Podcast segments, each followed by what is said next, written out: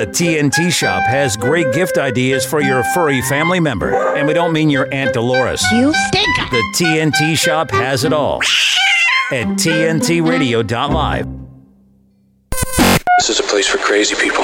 Natalie Cheale and Rick Munn. I think you'll listen. TNT. Okay, it's Thursday, 15th of February, 2024. This is TNT, today's news talk. And of course, this is Open Line with Natalie Cheale, Gemma Cooper, and special, super special guests, I might say. We've got Geezer Paul, Refusenik Paul coming on. And also we have Ben from Chasing Dissent joining us this morning. What are we going to talk about? I'm not telling you. You'll have to hang around and stay tuned to find out. I like teasing people sometimes, but seriously, it's better sometimes when it's a little surprise. So we like little surprises here in TNT. So that's what you're going to get. Before we jump into things, at the moment, a lot going on with TNT, an awful lot going on. We're going to be in London next week covering the Assange trial, which is taking place at the High Courts down in London. We'll be on the ground down there with people. Abbey Roberts, I think, will be there. David Curtin will be there. Limbet Obik will be there. Lots of people on the ground bringing back reports. A little bit of scheduling changes for next week as well. In the morning times, our show will start a few hours early on Tuesday and Wednesday, I believe, and possibly Friday as well, just to accommodate the live reports that we're going to be bringing in from London. But we will keep you posted on that as this week goes on into the start of next week. So if you want your morning dose of me and or Nat, you're going to have to get up a couple of hours early for that one. It's due to start around 7 a.m. And then 8 a.m. for our shows. And then the rest of the schedules, check our website, TNT. Radio, yes, .live. So let's jump straight into it, Natalie. A lovely story this morning. We start the day off with a little bit of a bang because we know there's a lot of people out there at the minute eating their breakfasts or maybe having a munch on a croissant or something beautiful like that. So this is another airline story. We like our airline stories as well. Absolutely gross is the headline. Maggots raining on passengers. Yes, forcing a flight to make a U-turn. One passenger described the absolutely gross incident as she looked behind her and saw the larvae wriggling around on the seat. Chaos broke out after maggots began raining onto a plane from an overhead compartment. How could such a thing happen in this day and age? We hear about people with bombs in their shoes, and we hear about people, you know, going crazy in airlines and trying to rip the doors open and have everybody sucked out at 30,000 feet. But imagine bringing a dead fish, a rotting, stinking dead fish on board that's infested with maggots, and then having it rain down on your fellow passengers' heads. Could it be some kind of act of hatred towards the human race? Let's make them suffer on this flight. Let's shower them in maggots. I think that's about as bad as it gets, Nat. I'm thinking he's a serial killer or something. This strange man bringing a bag infested with rotten fish and maggots. But as soon as I saw this, it had memories for me of diarrhea on a plane. We now move to maggots on a plane. Both planes had to be turned around. Both planes, there was a stench that all of the passengers could suddenly smell. And then for one poor passenger, maggots were literally falling on their head. If anything's going to put you off flying, it's going to be these stories. I've got vision the next time I get on a plane of exploding diarrhea on one side, maggots falling on the other. I know Darren said there was another story about people being sick one after the other. Oh, if this is what flying's about, you can count me out of it, Rick. Well, here's the thing. Here's just the question we want to pose to you, and of course everybody listening at the minute. With current airline security, it's you can't get on a plane these days with a little tube of toothpaste. You know, if it's over 100 mils, they scan your bags. They ask you to put everything in a little plastic bag. You know, was this a really small fish? Did they put the rotting fish in a little plastic bag? Did they have a look at it and say, well, it's only a small one. It's not 100 mils worth of fish and it's filled with maggots. We don't care anyway, but you can bring it on board. How they actually smuggled that on board, I do not know. And people were talking about the smell, saying, we noticed a funny smell. Surely at that point, you should have made the flight attendants aware, hey, listen, we're on a plane here. We're on a 9-hour flight. I'm a little bit concerned there's a dodgy smell coming just before we take off. Did you look at that, please? No, they waited until they were an hour into the flight. And then they made people who were screaming and wailing. And then they had to turn the flight and bring it all the way back again. Do people just have this thing where they wait? They wait until the last possible minute before they open their mouths and complain about something, and then everybody has to pay the price. Eh? And also to add to it, it took 2 hours for them to discover it. And the passenger added that one of the carry-on bags was next to the disgusting one, and that the suspected culprit was still seated and did not exit the plane until the end of the flight. So it's almost like he meant to do it. I've got this vision of a serial killer, like they're sat there with Jupiter's delight, like mwah, ha, ha. I tell you what, I've got maggots. I got maggots on the plane. I got maggots, and you're going to have them on your head soon. You know, yeah. I don't know. It's crazy, but hey, this is flying. This is flying in 2024. You would think with all the advances in technology, flying would become a more and more pleasant experience, a more relaxing experience, but it seems to be getting worse and worse. You know, we're plumbing the depths here to bring you the most disgusting flying stories that we can. I don't know if this one can be beat, but I'm sure there's a candidate for it just waiting to happen somewhere on some airline in 2024. So we've got to take a pause, bring Gemma on board, get her thoughts on flying, and of course, rotten fish and maggots, because why not? It's a Thursday morning here on TNT. The facts, no spin or agenda. Not enough with the lies, we need the facts. This is today's News Talk Radio, TNT.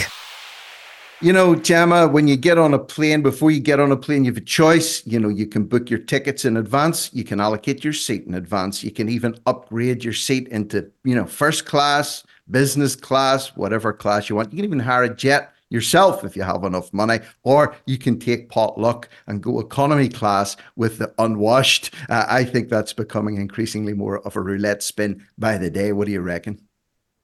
I wonder if this fish man, maggot man person was a disgruntled former employee of said airline agency. You know, I wonder if that's how it got on. He knew all the tricks, or they knew all the tricks of the trade to smuggle something on. They knew what to say, they knew what to do, and they were. That sounds to me like someone who's incredibly angry and wants to take it out on an airline industry, not necessarily the passengers. That could just be the way I think about, you know, former employers. You're right. I don't know. It could be. It could be. How it, you know, those questions they ask you when you check in that you can't joke about. You know, have you got a bomb? Or, you know, you can't joke because you will be arrested. You know, then now should possibly be a category for any rotting flesh of any description. You know, or maggots, parts. Yeah, you know.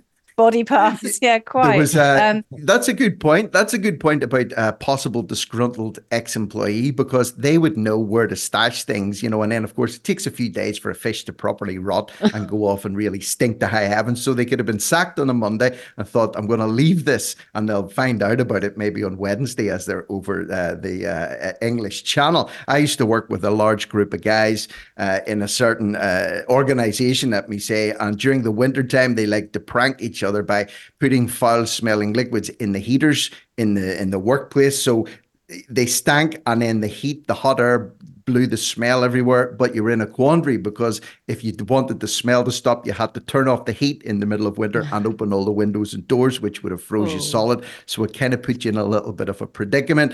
And having said that, guys, just to wrap this one up, it's awful, it's a horrible story, but I would still, and I might get into trouble for this, I would still prefer to have maggots rained on me from a dead fish than sit next to some people's children, because quite frankly, they act like horrible little maggots, and they're more of a pain in the ass than a little larvae wriggling across my neck. What do you think about that? Is that taking it too far? Should I be more tolerant towards other people's lovely little children, or what?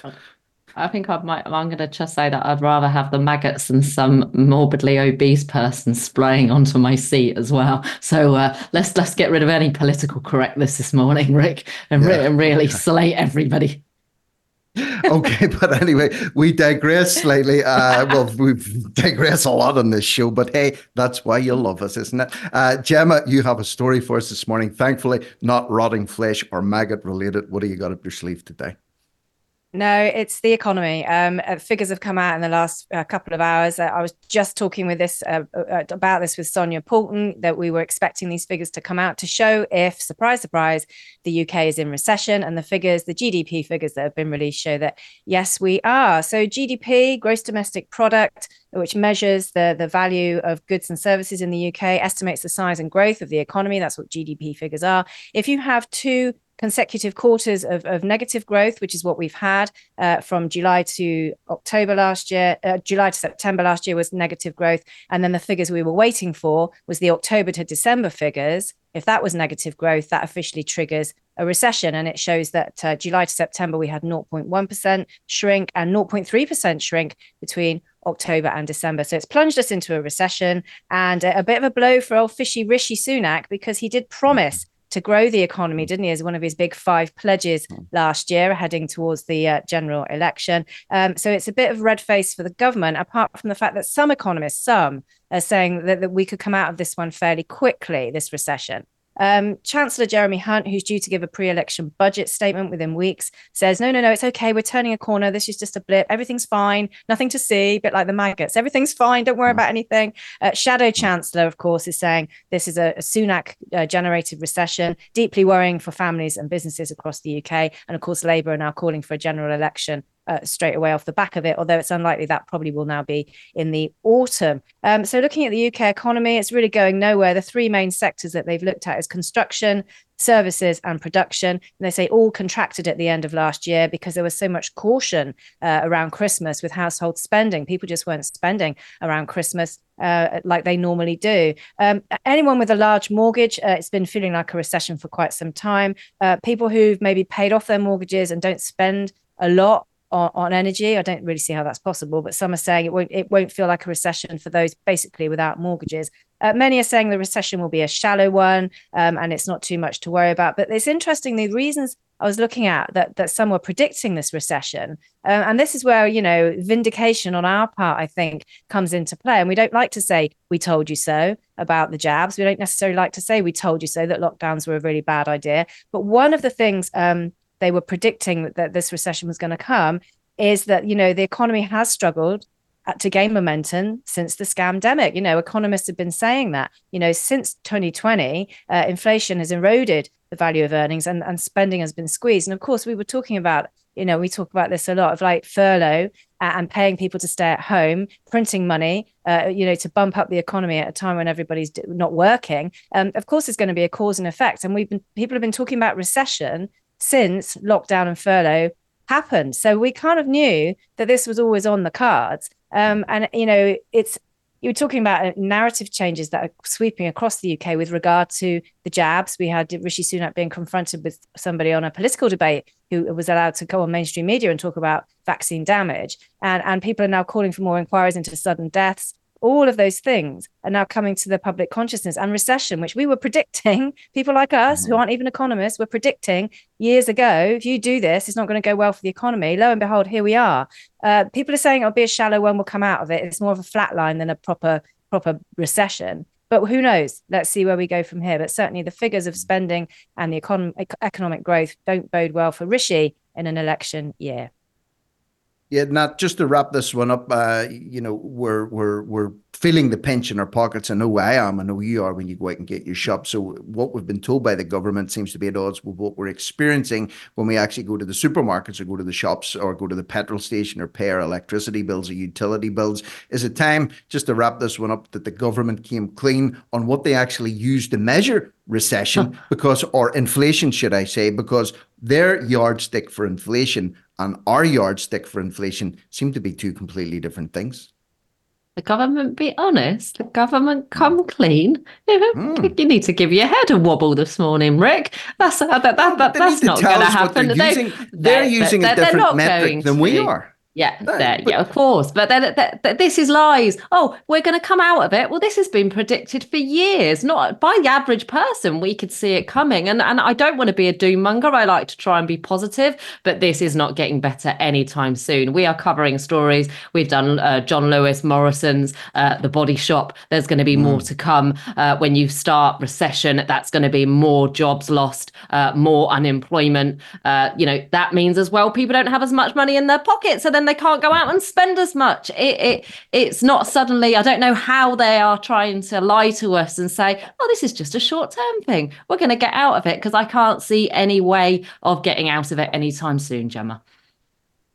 Yeah, exactly. It's grim. It's grim out there, guys. But got to keep the belts tightened, and got to keep people focused on these stories because, we do also advocate that people prepare for what's coming. Set a little bit aside for the rough times because it's not a case of if they're coming, it's a case of when they're coming. So I've got to wrap this one up just right now for now, Gemma. But of course, it's a topic we could talk about for a very, very long time. But many thanks to you for bringing that one to our attention. We've got to take a little break now. And when we come back, we got Refusenik Paul raising our presence once again to talk about narrative change here live on TNT, Today's News Talk.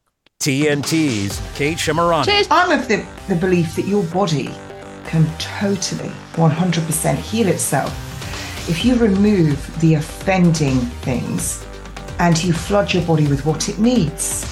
What do your dogs and your kids do when they get sick? They lie down and sleep, don't they? They don't want to eat. They get great big temperatures. And they just want to rest. What, do you think you're a special snowflake? You're any different? No, that's you as well. But what do they want to do when you go to the hospital? I've seen it firsthand in the last couple of weeks. They're just going to serve you rubbish food, wheat, sugar, dairy, animal protein, tea and coffee, fluoridated, chlorinated, bromine, water, drugs, pharmaceutical, petroleum-based drugs. Kate Shemirani on Today's News Talk, TNT. Without CO2... the world stops breathing. CO2 sustains all life on Earth. Government, the WEF, and the elite believe humans are the carbon they really want to be rid of. Today's News Talk, TNT Radio. Welcome back to the show. We've got Refusenik Paul, also known as Geezer Paul, but you can follow him on X at Geezer Paul. Our social commentator, freedom fighter, activist, bus driver, man of many talents, but he is here to talk about today the narratives change. We've been speaking a lot on TNT the last week about stories that are a little bit odd, but they're all suddenly adding up. I did a post on X yesterday. Normally, I'm lucky to get 20 likes. I had a video that got 1,000 likes. So this is obviously something that's resonating with people at the moment. What's happening? Well, number one, Neil Oliver was suddenly cleared by Ofcom for saying things that other people have got suspended for lost their jobs. He was talking about excess deaths, jabs, turbo cancers. Second, it was basically a PR stunt from Rishi Sunak, suddenly taking questions from the vaccine injured when they wouldn't even discuss it before. Third, Richard Tice, Nigel Farage, they've all come and changed their mind. They were pushing the jabs at the start and now they're trying to say that they were always on our side. We then had Alan Sugar last night tweeting out saying, I've taken 6 jabs and I basically shouldn't have done and they're not working. He's backtracking as well. And we've got an ITV drama, just like the post office scandal, that's being released next week. I'll take a breath now. Paul, what do you make of all of this? It's all very strange, isn't it? Very strange. Now, I discovered something last night that I don't know if you're going to know. The fella on GB News that asked Sunak apparently told the GB, this is what he's saying, he told the GB News researchers he was actually going to go with the story of I'm politically homeless, I don't know who to vote for, and then done that live, apparently. But Paul, my issue with that is, right, they do not let in a Prime Minister's question time. Every single person is vetted in that studio. I don't agree with that. They would have known this man. He's been on TNT. He's been on GB News before. He's a well-known, he's got 40,000 followers on X. They would have known those questions were coming. So as far as I'm concerned, that's been set up for the Rishi Sunak to answer it. Tell him there's a vaccine payment, compensation scheme. There's a yellow card. And of course, it's the shift to the doctors and the nurses. They don't want to take accountability or responsibility, do they, Paul? They're drip feeding us little bits of information. And what do you think? What do you think this new ITV drama is going to say next week as well? Do you think it's going to be blaming the government? No, it's going to blame. I don't know how it will go. It's probably going to go along with. Selling the idea that you chose to have it and.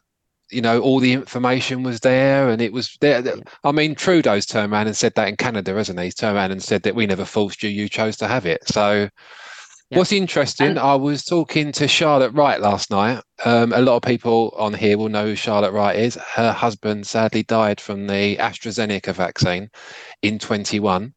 And what was really interesting was no one wanted her anywhere near the media at the time when that happened. She actually had her first media interview with me actually on TNT in February of 2022, and I'm not saying this to big up, well, I am saying it to big up TNT, but John, Alex Mitchell, Charlotte Wright, Wayne Cunnington, all these people now that all of a sudden the mainstream media are trying to find room for. We have been happy and still are extremely happy, and I'm still very passionate about that, that these people don't get forgotten about and brushed under the carpet. They were given, at least for what we could do at the time, they were given a platform here and happily to take it. And I was super happy to have them and have had them back repeatedly. But now all of a sudden, they're being scrambled over by the like of Sky News and the like of GB News, because it's part of a narrative shift where the government are trying to wash their filthy, dirty, bloodstained paws off all the vaccine injured and bereaved. It's quite disgusting, actually.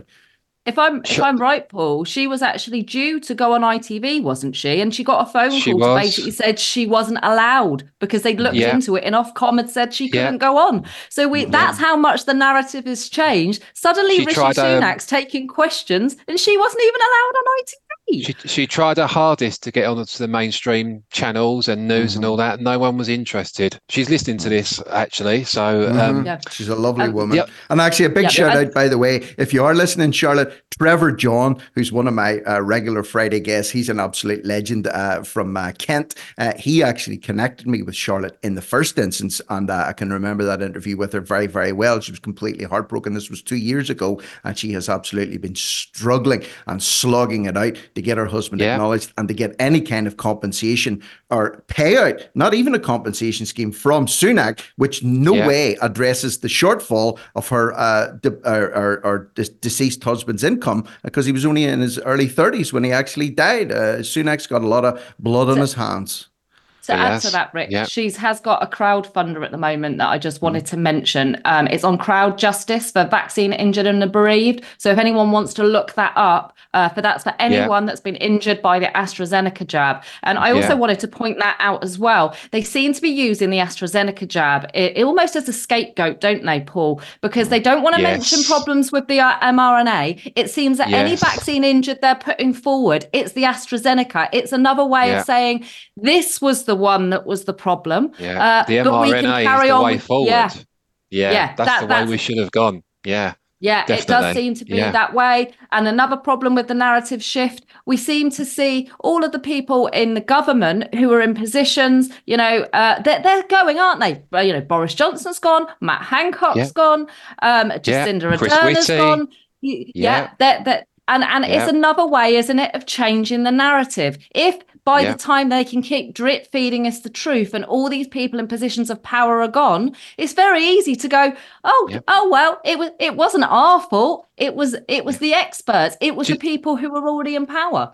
One of the things that was said to me at the time in 21 and 22, and I can remember friends, family saying this to me.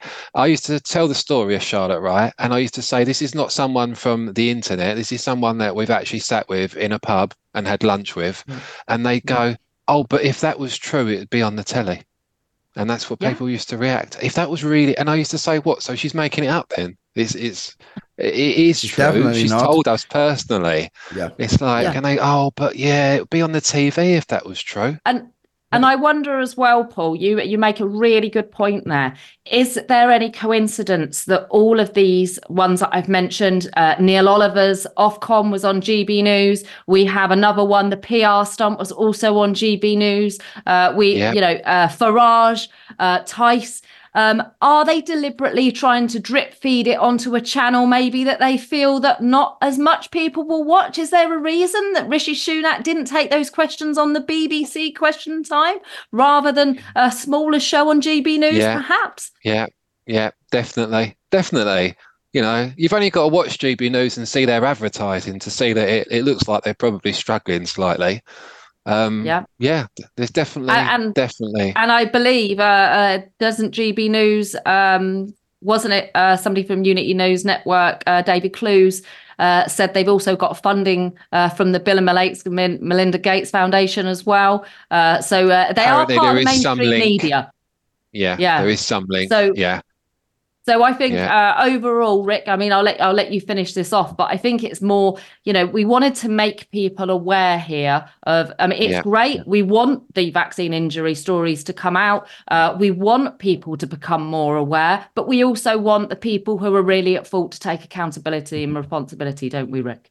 Yeah, we do, and have to give massive credit as well. Talking about Charlotte, if you're listening, God bless you. Your message hasn't changed one iota since you started bringing that message. John Watts as well, who was on GB News, his message hasn't changed in the last 2 years. Alex Mitchell's message hasn't changed. Wayne Cunnington's message hasn't changed. Nobody's message has changed. We just want to see these people getting adequately compensated for the damage that's been inflicted on them and their bereavements that they've suffered. And of course, other people to be prevented or take the right steps to make sure that, unfortunately, it doesn't happen to them. So anybody that's been going through that, I can't imagine what they're going through. So massive respect to them all for the perseverance and the persistence, because it's a grind. It's an absolute grind, especially when you're discounted and brushed to the side by the people that caused you the injuries in the first place. So respect is due. Yeah. So thank you for everyone who's speaking out. People like... Refusenik Paul here, who has been speaking out from the very start, those who are vaccine injured and continue to do so. And we promise here as well on TNT, today's new talk, to continue today to do the same. We will speak out, give the truth and give a voice for those who are censored. It's come to an end, I'm afraid, Paul. It always goes too quickly, but we'll have you back again soon. And we've got more stories to cover here at TNT. The conversation continues. You guys are awful positive today for what we're witnessing. It's that division that they want to push. Now, TNT Radio News. For TNT, this is James O'Neill. House Intelligence Committee Chairman Mike Turner has alerted Congress to a serious national security threat, urging President Joe Biden to declassify information pertaining to this threat to allow for open discussion among Congress, the administration, and allies on how to address it. NATO has seen unprecedented increases in defense spending among its members, with 18 out of 31 states expected to meet the alliance's requirement to spend 2% of GDP on defense this year. The common housefly, caught in the clutches of the spider's web. Every move it makes just makes matters worse. Then, dinner time. Feast on the captivating stories, videos, and helpful information on our website. Whoa. Dinner's ready. Oh, man. Escape is futile. Just one more video. Get stuck in our web. TNTradio.live. Yes. Oh, yes. Good morning. Good morning, Ben. You're looking rather good today. How are you? I'm okay. How are you, Rick? I'm good, man. I think we should talk about something relevant to current affairs before I lose control of myself altogether. And nobody else will understand what I'm saying apart from the people in the studio and me and Natalie and Ben. But anyway, Ben from Chasing Dissent, welcome back. Nice to see the Christmas tree is gone. I like that background. I like that orange thing. Your light's good. Hey, man, I'm feeling kind of inadequate here, to be honest with you. I've got pictures of skyscrapers behind me, but the reality is I've got a big green screen. But it's nice to see you again, and we're going to talk about something that's very close to your heart this morning. It's to do with families of disabled people tell the BBC of a battle for NHS care support. And this is something Natalie and I have highlighted repeatedly over the last year, at least, that we've been doing this show. The people in hospitals are the people that you hear about who are being neglected in the first instance, but that spreads far and wide when it comes to care in the community, adult learning facilities closing down, mental health facilities closing down, and also carers of disabled people being effectively discarded and thrown to the wayside. Well, first of all, we need to talk about NHS funding, I think, because I think this is a big part of it. People say the NHS is underfunded. I completely disagree with that sentiment. We have an NHS that is funded to the tune of about £1.3 billion every 3 days. Okay. I want to give you a little bit of an anecdote here because I have a friend who works in admin in an NHS hospital. And she says to me, if we want to get anything done, we need to ask our manager, who needs to ask their manager, who needs to ask their manager, Who needs to ask their manager? And I think this is a bit of the crux of the problem as to where funding is going. The NHS is stuffed with middle management on £100,000 plus a year wages. Then we've got people that curate art at hospitals, people who are paid to play the piano in the foyer of the hospital. This is just wasted money. Diversity and inclusion managers that are on £120,000 to £150,000 a year, money that could be funneled into care for the community, could be funneled into care for disabled people, could be funneled into the front line altogether. That's just not being funneled to where it should be. And I really do think that is the crux of the problem. And also, we've got a bit of a postcode lottery here, because I live in an affluent area. And let me give you another example here. IVF on the NHS. Now, where I live, the NHS will give you 3 rounds of IVF. Whereas if you live in a less affluent area, they'll give you one, if they give you any at all.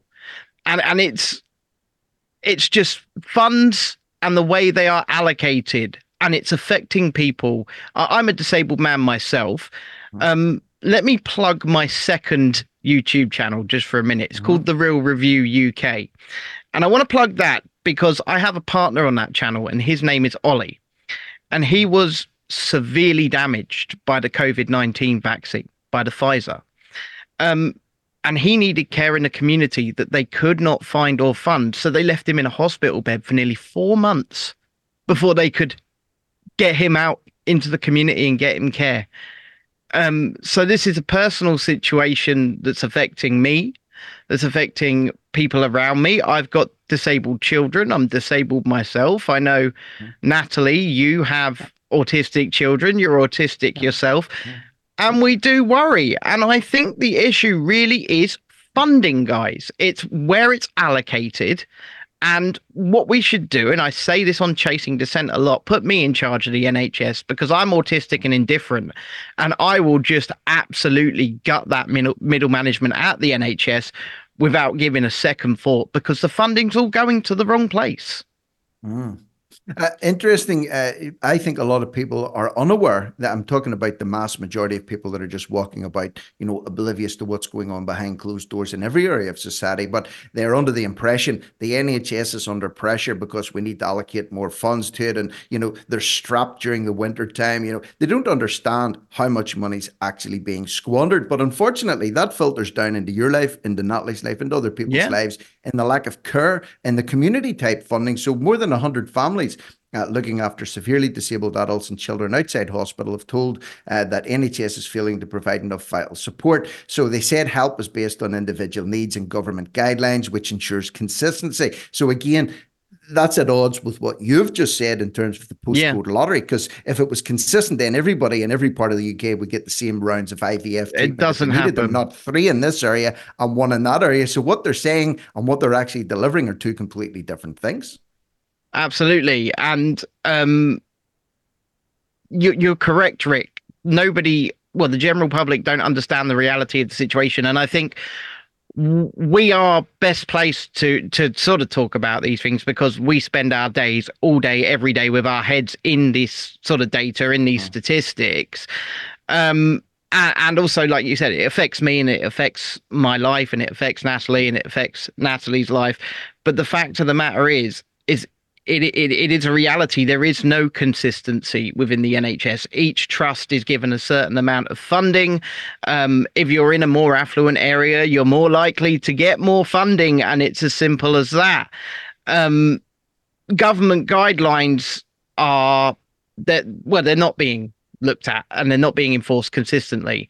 And you also have to remember that the NHS is such a big beast that by necessity, we're all allocated an X number, and that's all we are to that service, is we are an X number, and we have a value on that X number. So the National Health Service is not universal healthcare, it's rationed healthcare.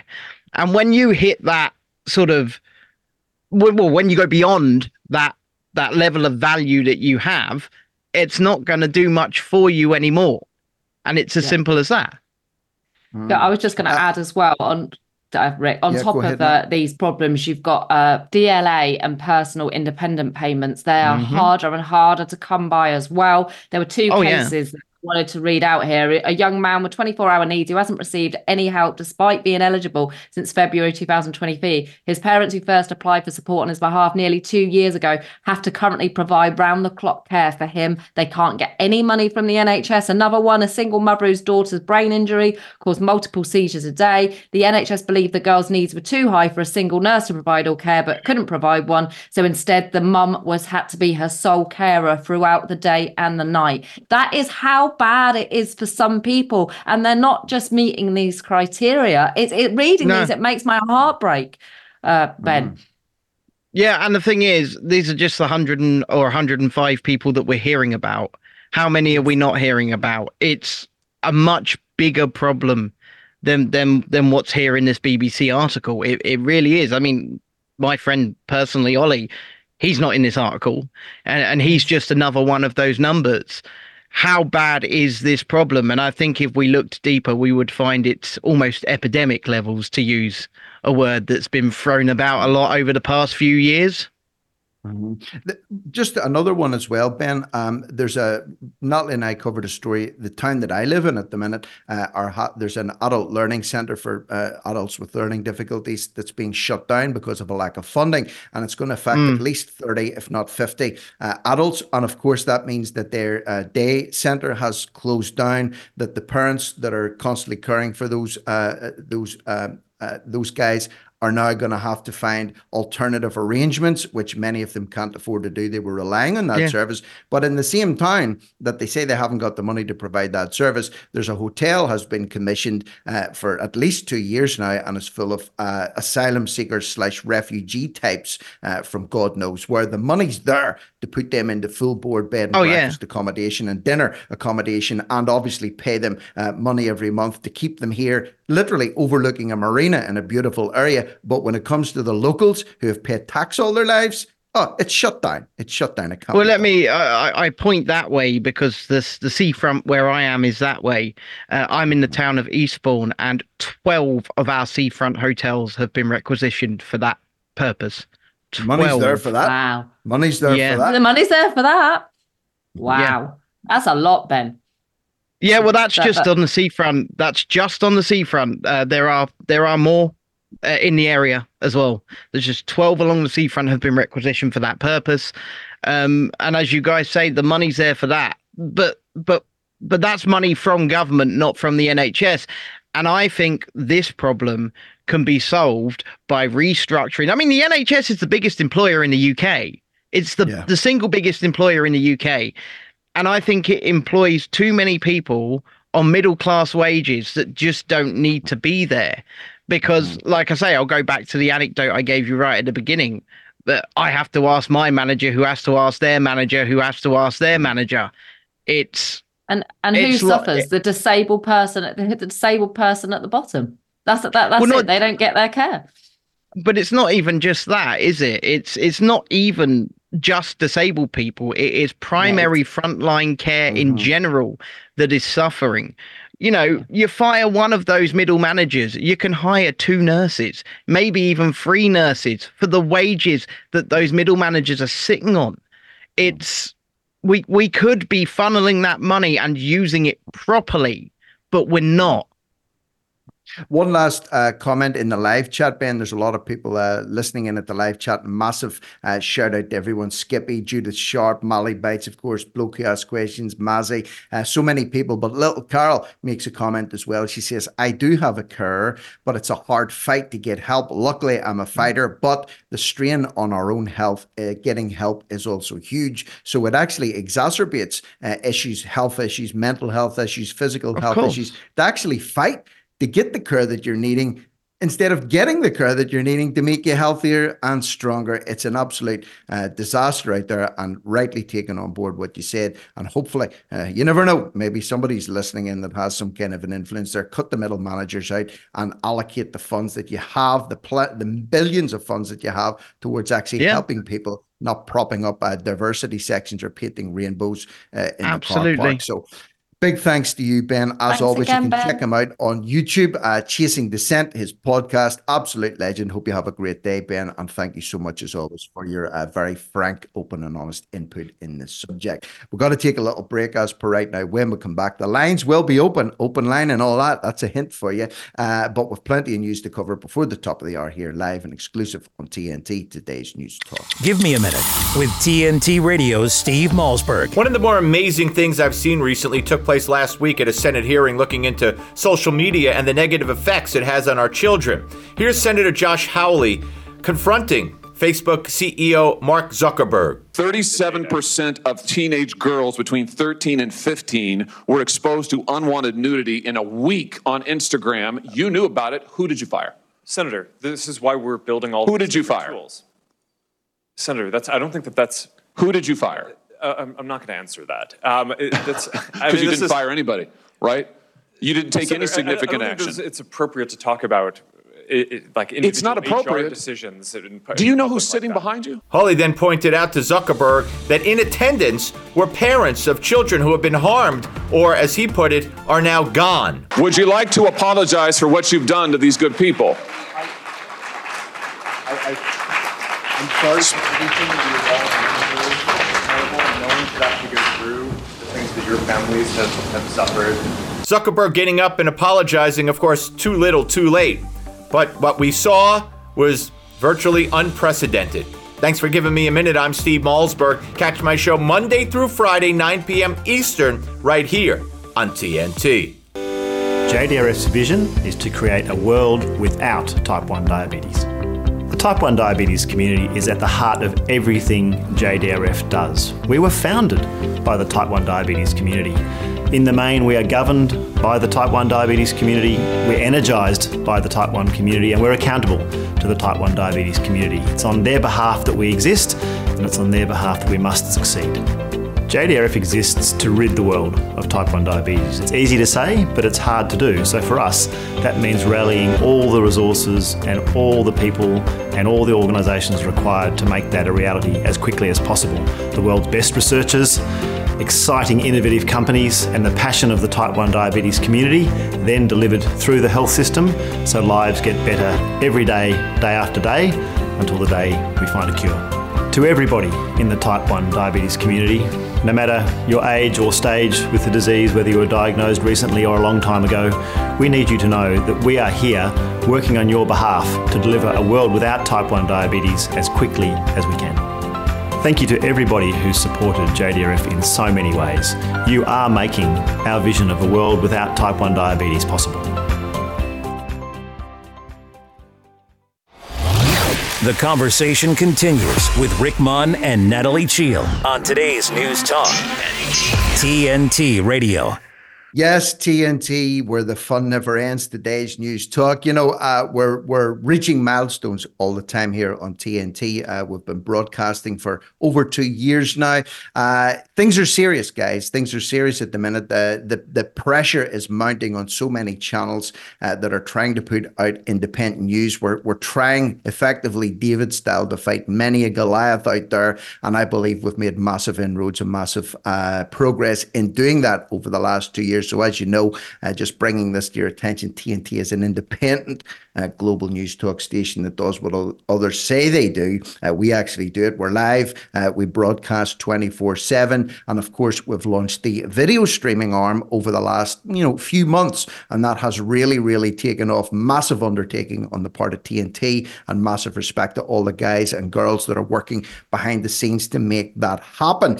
It's a critical time that we're in at the minute. All of us, we're all in a critical time, irrespective of what's happening with any independent news outlets. It is a critical time. We need to continue to call out misinformation. We're now appealing to our supporters and our many friends as we seek the correct investors to help us to push this thing forward, because I do believe that we are an absolute contender to take over when it comes to this type of platform. But of course, we need support and help to do that. So if you can, and if you can see fit to do so, contribute to the war effort. And I do believe it's a war effort, by the way. We have a donate section on our website. Go there. And if you can, And if you feel led to do so, support the war effort, support the TNT war effort. Because listen, guys, who knows? We don't know what the future holds, and these things don't run on thin air. And I want to believe you're enjoying the service. So I'll leave that one with you, and bear that in mind as we go forward. This is a critical year.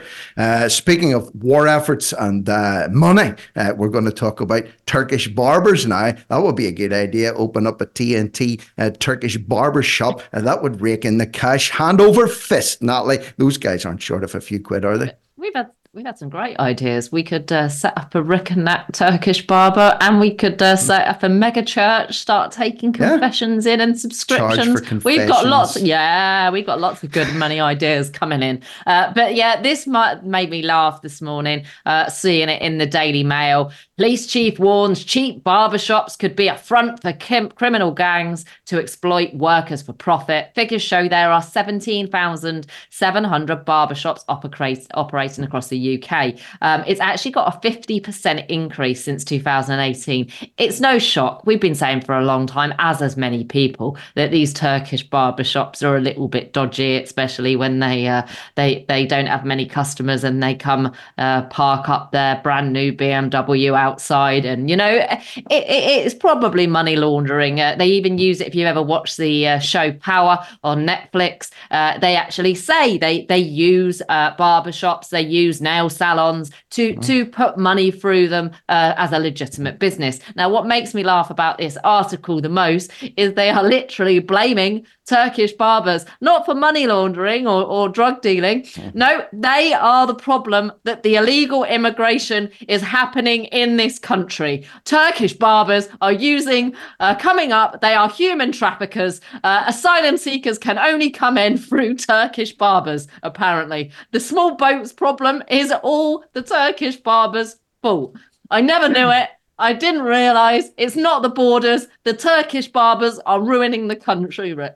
Do you know what? I'm having a chuckle here. And of course, we have to make a statement here. Not every Turkish barber is a people trafficker, a drug dealer, and a money launderer, and drives a big fancy BMW.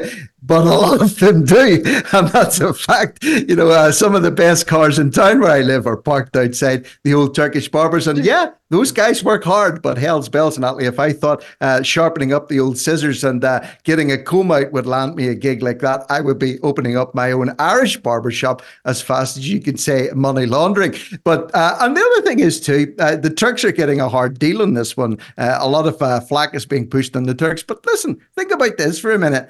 Kebab shops, Turkish kebab shops have been in the UK for decades. Yeah. No one ever talked about the kebab shop owners. No one ever said that they were trafficking people or selling cocaine out the back. But the barbers, they have got an absolute bum deal on it. They have been labelled rightly or wrongly in some cases. And yeah, we'll have to point that out too. We're not saying all Turkish barbers are criminals, etc. But there are some of them are being used as fronts for money laundering. And now the government are blaming them. They're blaming them for immigration. Advocate here, you know, some of them aren't actually proper like criminals or money laundering. They're just taking a lot of cash and they're doing it and they're you know, not having to pay the government, and they're managing to find a way to get outside the tax system. So, you know, fair play to any of those that are doing so, because, you know, why wouldn't you? Why do you want to sign up to the rat race and have to pay all the money that you earn to the government? Yes, some of them are serious drug dealers, probably, and money launderers, but that doesn't mean they all are. But the most ridiculous thing about this article, because most of them are more into drugs than they are human trafficking, this whole article goes on about it moves from Turkish barbers to the small boats. I mean, the way they're trying to say it is that literally they've got a whole bunch of people at the back of every Turkish barber hiding. That's how this article puts it. You know, human trafficking to Turkish barbers. I just, you know, why don't they start going into them and just bringing out all of the immigrants? I mean, it's ridiculous. You know, here's the You have to give them their props as well. They do a damn fine haircut. They really do. That's why a lot of guys actually go to Turkish barbers. And there's no shortage of them. It doesn't matter how many are in any particular town. They've always got a queue of people waiting to get the old barber cut. And here's the thing. They're missing a trick. They don't even deal with women. So this is an exclusively male domain, the old Turkish barber shop. They only cut men's hair. Imagine the business opportunities there, Natalie, if they were to have a Turkish barber's women's arm, or doing, perms or blow dries or even purple rinses for grannies. They could focus in on the OAPs, and instead of driving BMWs, they could be driving around in Ferraris. What do you reckon? Are they missing a trick with the OAPs and the women? Yeah, maybe they are. But Skippy has just said something in this chat that I really wanted to bring up, like an ethical kind of debate here. So he said, hand car washes are everywhere, East European. Now, I went to one. My car was absolutely filthy. And I do not clean my own car. I've got a first floor flat. Now, I went to one of these. Oh no, no! I just my car was just filthy. I have people to do that. I have immigrants that clean my car. I don't clean my own car. Oh no, it does sound like that. The immigrants do that. Yeah, the immigrants are going to clean my car. But it was oh my goodness, they did such a good job. So it was, they didn't barely speak English, but they only charged me a tenner. I was like, they're serious. It was serious manual work doing this, cleaning my car. And I gave them another tenner because I was like, seriously, that is the work that they did on this car. And I was in there about 20, 25 minutes. I was like, that's more than £10 worth of manual work. So is the ethical debate I'm saying with this is it that they're money laundering? They are doing work though, Rick. A lot of people say, we don't want immigrants coming into this country because they're not working. They are grafters. They are grafting. They are. Yeah. So why shouldn't they then have that money? Yep. Or is it wrong because they're saying they're not paying tax? Where, what do people want? Do people want everybody else to have to sign up to the awful tax system on the government just because they are? I don't really know what the answer is. All I know is I got a really good car wash. Well, I hate to tell you this, but you were completely ripped off even with a tenner. All the Algerian car washes around here, they only charge a fiver to do the same kind of job, and you actually tip them an extra tenner. So God bless you and all that. You think twice before leaving a massive tip. But here's the thing, and you make a good point, grafters, okay? Usually, in and around where I am, there's vacant car lots or disused, petrol stations.